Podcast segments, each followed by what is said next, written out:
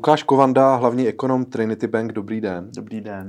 Vy jste v těchto dnech rozvířil debatu ohledně ruského plynu, který podle vašeho komentáře opět proudí do České republiky.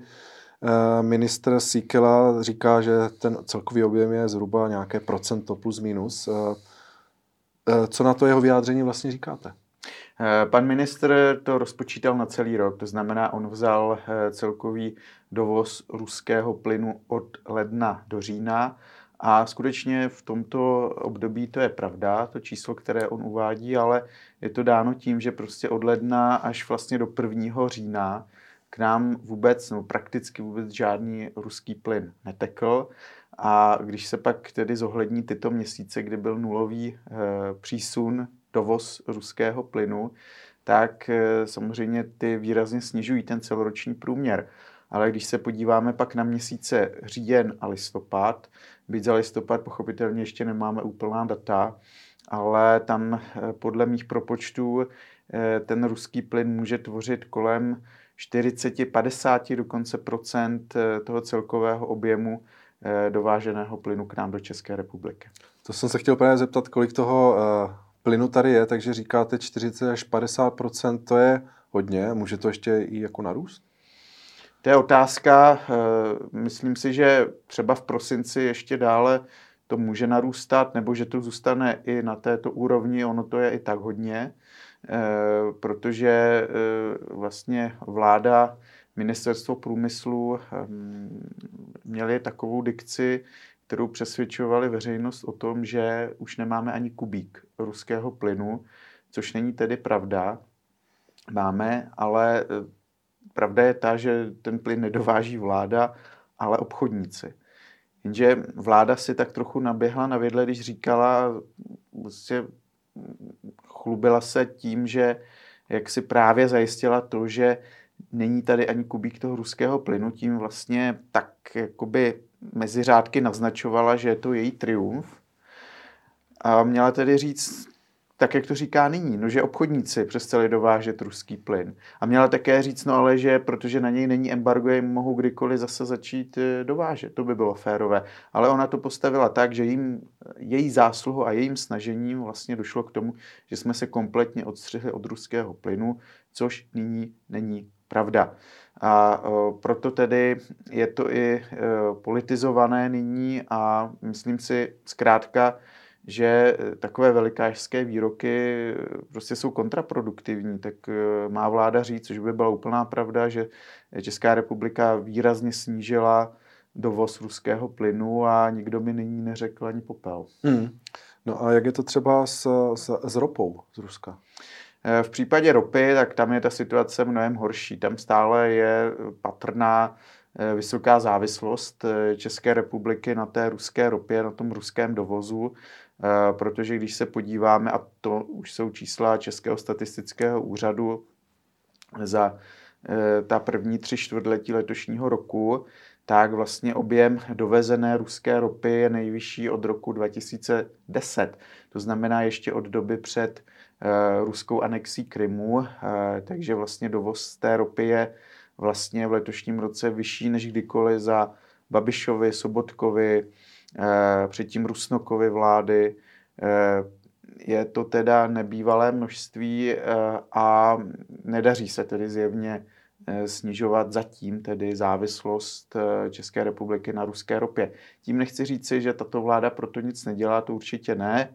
Ona vlastně dojednala to rozšíření kapacity transalpinského ropovodu, který povede z italského přístavu Terst ve větším objemu než nyní ropu Eh, přes Alpy do Bavorska, pak eh, skrze další eh, ropovedy do České republiky. Takže to určitě ano, ale toto hm, samozřejmě nelze tu kapacitu rozšířenou nelze zbudovat, zajistit hned, takže na to si počkáme ještě do roku 2025, ale pro rok 2023 platí, že skutečně se nebývalé hm, rozmohl nebo navýšil objem dovážené ropy přímo z Ruska a tady to není tak spekulativní jako v případě toho plynu, kde přeci jenom je to eh, jaksi eh, chráněno i obchodním tajemstvím, kdokoliv toho plynu kupuje v případě té ropy máme k dispozici data Českého statistického úřadu. No a jenom pro informaci té ruské ropy je tedy u nás kolik a taky to má třeba vzestupnou, nebo může mít vzestupnou tendenci, nebo spíš sestupnou? Eh, zatím to má vzestupnou tendenci. Eh, když se podíváme na ta eh, období prvních tří čtvrtletí vždy v těch uplynulých letech, tak mm, vlastně 2020, v tom období od roku 2020 pozorujeme každoroční nárůst objemu dovážené ruské ropy a vlastně je to dáno tím, že ten covid zasáhl ekonomiku natolik, že tehdy byla nízká poptávka eh, po ropě, po ropných produktech, po pohných hmotách, takže ono je to částečně pochopitelné, ale já vlastně srovnávám eh, ten dovoz ruské ropy nyní v letošním roce eh, v tom období leden a září, třeba i s lednem až zářím roku 2019, což byl ještě úplně normální rok, bez covidu, bez války. A i tento rok byl z hlediska dovozu ruské ropy prostě slabší, než je ten rok letošní. Stejně jako byl slabší rok 2018, 2017, 2016 a tak dále a tak dále. A navíc to vlastně byla léta eh, určité konjunktury ekonomické, kdyby se dala čekat eh, vlastně větší, větší snaha nebo větší objemy dovezené ropy, včetně té z Ruska. Nyní ta ekonomika eh, se propadne v letošním roce asi o 0,4%, zatímco v roce 2019, 2018, 2017 rostla, přesto tedy byl tehdy jo, objem té dovážené ruské ropy prostě nižší, než je letos. No a či, čím to teda je, jak si to vysvětlujete? No to se obtížně vysvětluje, ale rozhodně eh, neplatí to, že by se České republice dařilo odstřihávat hmm. od té ruské ropy, navzdory tedy proklamacím politiků. Eh, nikdo po nich nechce zázraky a mm, myslím si, že nikdo nemohl čekat, že se od té ruské ropy odstřihneme rychle. Nyní eh, navíc je ve hře to, že my se máme zapojit už vlastně 5. prosince do embarga na ruské ropné produkty a to může vyvolat další otřesy na tom českém trhu eh, s pohonými hmotami, třeba i přechodné navýšení cen. Eh, varuje předtím například generální ředitel slovenského Slovnaftu, který říká, že vlastně Česká republika nemusí být, až tedy toto embargo vstoupí v platnost, dostatečně zásobena, dostatečně připravena na eh, ten eh, případný nedostatek nebo nižší přísun eh, pohonných hmot, ropných produktů. Stejně tak varuje i před něčím podobným Česká petrolejářská unie. Takže zase možná ta vláda trochu se snaží tak nějak tu veřejnost nezneklidňovat, když to řeknu diplomaticky, a neupozorňovat na to, že třeba opravdu té ruské ropy tady je nejvíce za 13 let, protože to by vlastně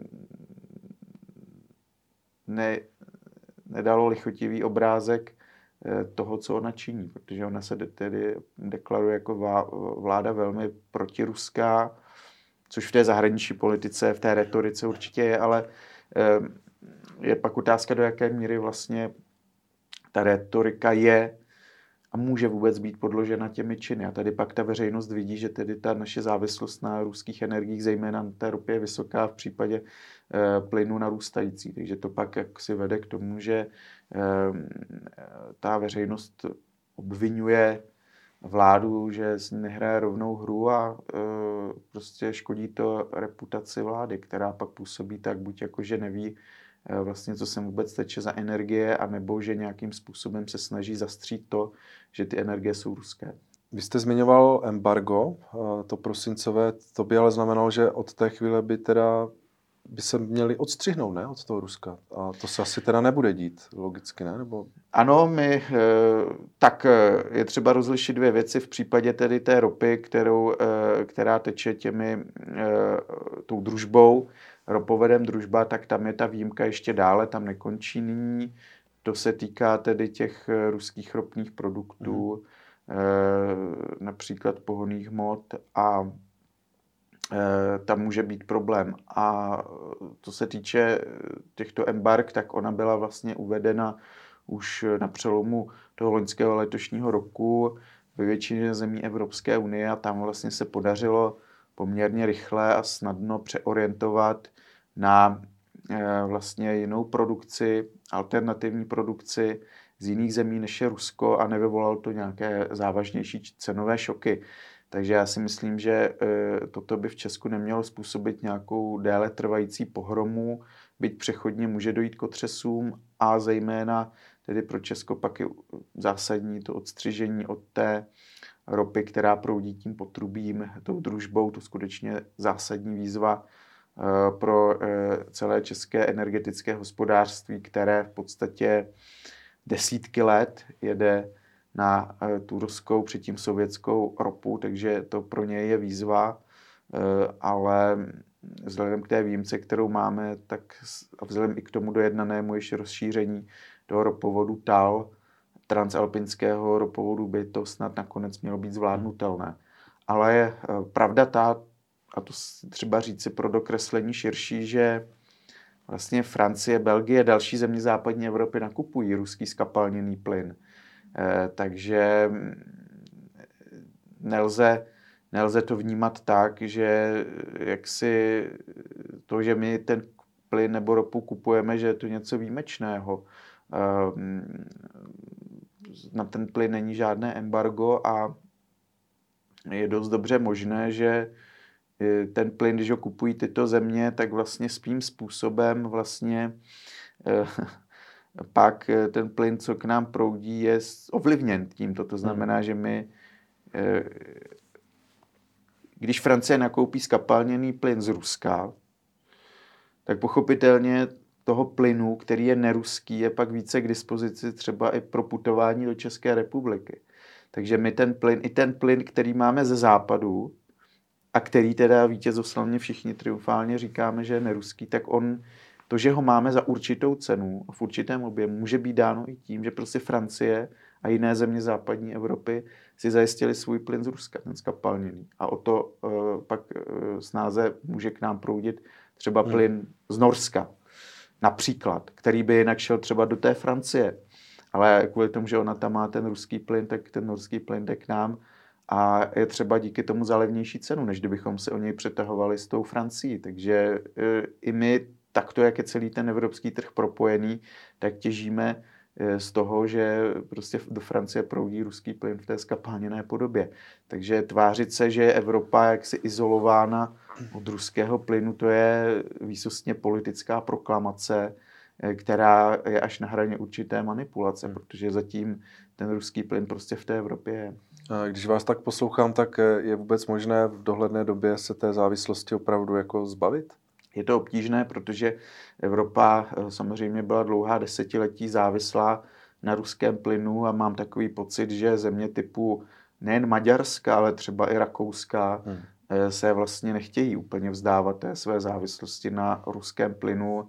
Mm, eh, pro ně zkrátka je to levná, eh, spolehlivě dodávaná surovina a tyto země vlastně nechtějí příliš se poddat tomu tlaku, aby vlastně ten plyn přijímali z alternativních zdrojů, kde to pro ně bude dražší, kde nemají třeba vybudovánu dostatečnou infrastrukturu a tak podobně. Takže eh, a ona vlastně ta situace souvisí nyní s tím, co se děje, protože mm, pravděpodobně tedy ten ruský plyn, který nyní od toho října proudí do České republiky, tak je výsledkem určitého přebytku, který vznikl v tom středoevropském regionu v zemích Polsko, pardon, eh, Slovensko, eh, Maďarsko, Rakousko, které prostě nakoupily toho plynu tolik, že, eh, nebo toho plynu je v tom regionu tolik díky obchodníkům, že vlastně teď musí jít s cenou dolů. A, a toho využívají ty obchodníci, kteří zásobují Českou republiku, protože vnímají to, že ten ruský plyn v tomto regionu, protože je hodně jde cenově dolů a je to pro ně prostě výhodnější, než kupovat ten plyn ze západu. Takže proto vlastně Aha. nyní poslední dva měsíce zhruba pozorujeme ten zvýšený přítok toho ruského plynu. Eh, to jsem se chtěl právě zeptat eh, na závěr, jak to vlastně v praxi funguje, protože vy jste to zmiňoval minister Sikela, že zatím stojí soukromé subjekty, které to nakupují. Mohl byste jenom laicky vysvětlit, jak, jak, jak ten nákup probíhá, i když je to vlastně ruský plyn, který by tady neměl co dělat, nebo je tu zakázán? No, no, no on právě není. On jo. není zakázán. To, na ten ruský plyn není žádné embargo, eh, tak jako třeba na tu ropu. Ono vlastně to vzniklo taková to fáma nebo taková šeptanda už v tom loňském roce, eh, kdy tedy ty jednotlivé země deklarovaly, že tedy nechtějí odebírat ruský plyn, že se budou snažit snižovat svoji závislost na něm ale zase ono to je v médiích podáváno země, e, Rakousko třeba. Když se řekne Rakousko, tak se musí říct, že je to hlavně, hlavně její petrochemická společnost EMV. Když se řekne e, Maďarsko, tak je to zase hlavně MOL, Polsku Orlen. E, a pak jsou tady další drob, drobnější, menší hráči, obchodníci, kteří zajišťují ty přesuny toho plynu a vlastně analyzují a monitorují ten cenový vývoj eh, toho plynu. A mm, jestliže nyní je ta situace taková, že prostě ten ruský plyn je výrazně levnější než ten plyn ze západu, tak eh, oni ho nakupují, jenže eh, to vlastně podléhá obchodnímu tajemství, takže my nemáme přesné informace o tom, vlastně jak to, jak to přesně s těmi toky je. Ty informace zkrátka nejsou transparentní a proto my musíme spíše z určitých Eh, buď tedy spožděných dat nebo dat, eh, která eh, jsou určitým způsobem zastřená, vlastně odhalovat to, jaké asi pravděpodobně jsou ty země původu toho plynu. Takže je to i trošku detektivní práce, kdy člověk zná třeba ty, mm, ty data ohledně toho, kolik plynu proteče těmi jednotlivými Eh, stanicemi předávacími na těch hranicích těch jednotlivých států, ale pak vlastně musí rozklíčovávat, jaký podíl toho plynu eh, je eh, ruského třeba původu nebo původu nějakého jiného. Hmm. Takže není to tak, že by se dalo podívat na mapu a nějakých těch plynovodů té plynovodní sítě a tam jednoznačně určit vlastně odkud ten plyn plyne. Je to prostě obtížnější. To byl Lukáš Kovanda, hlavní ekonom Trinity Bank. Děkuji za rozhovor. Děkuji za pozvání, hezký den.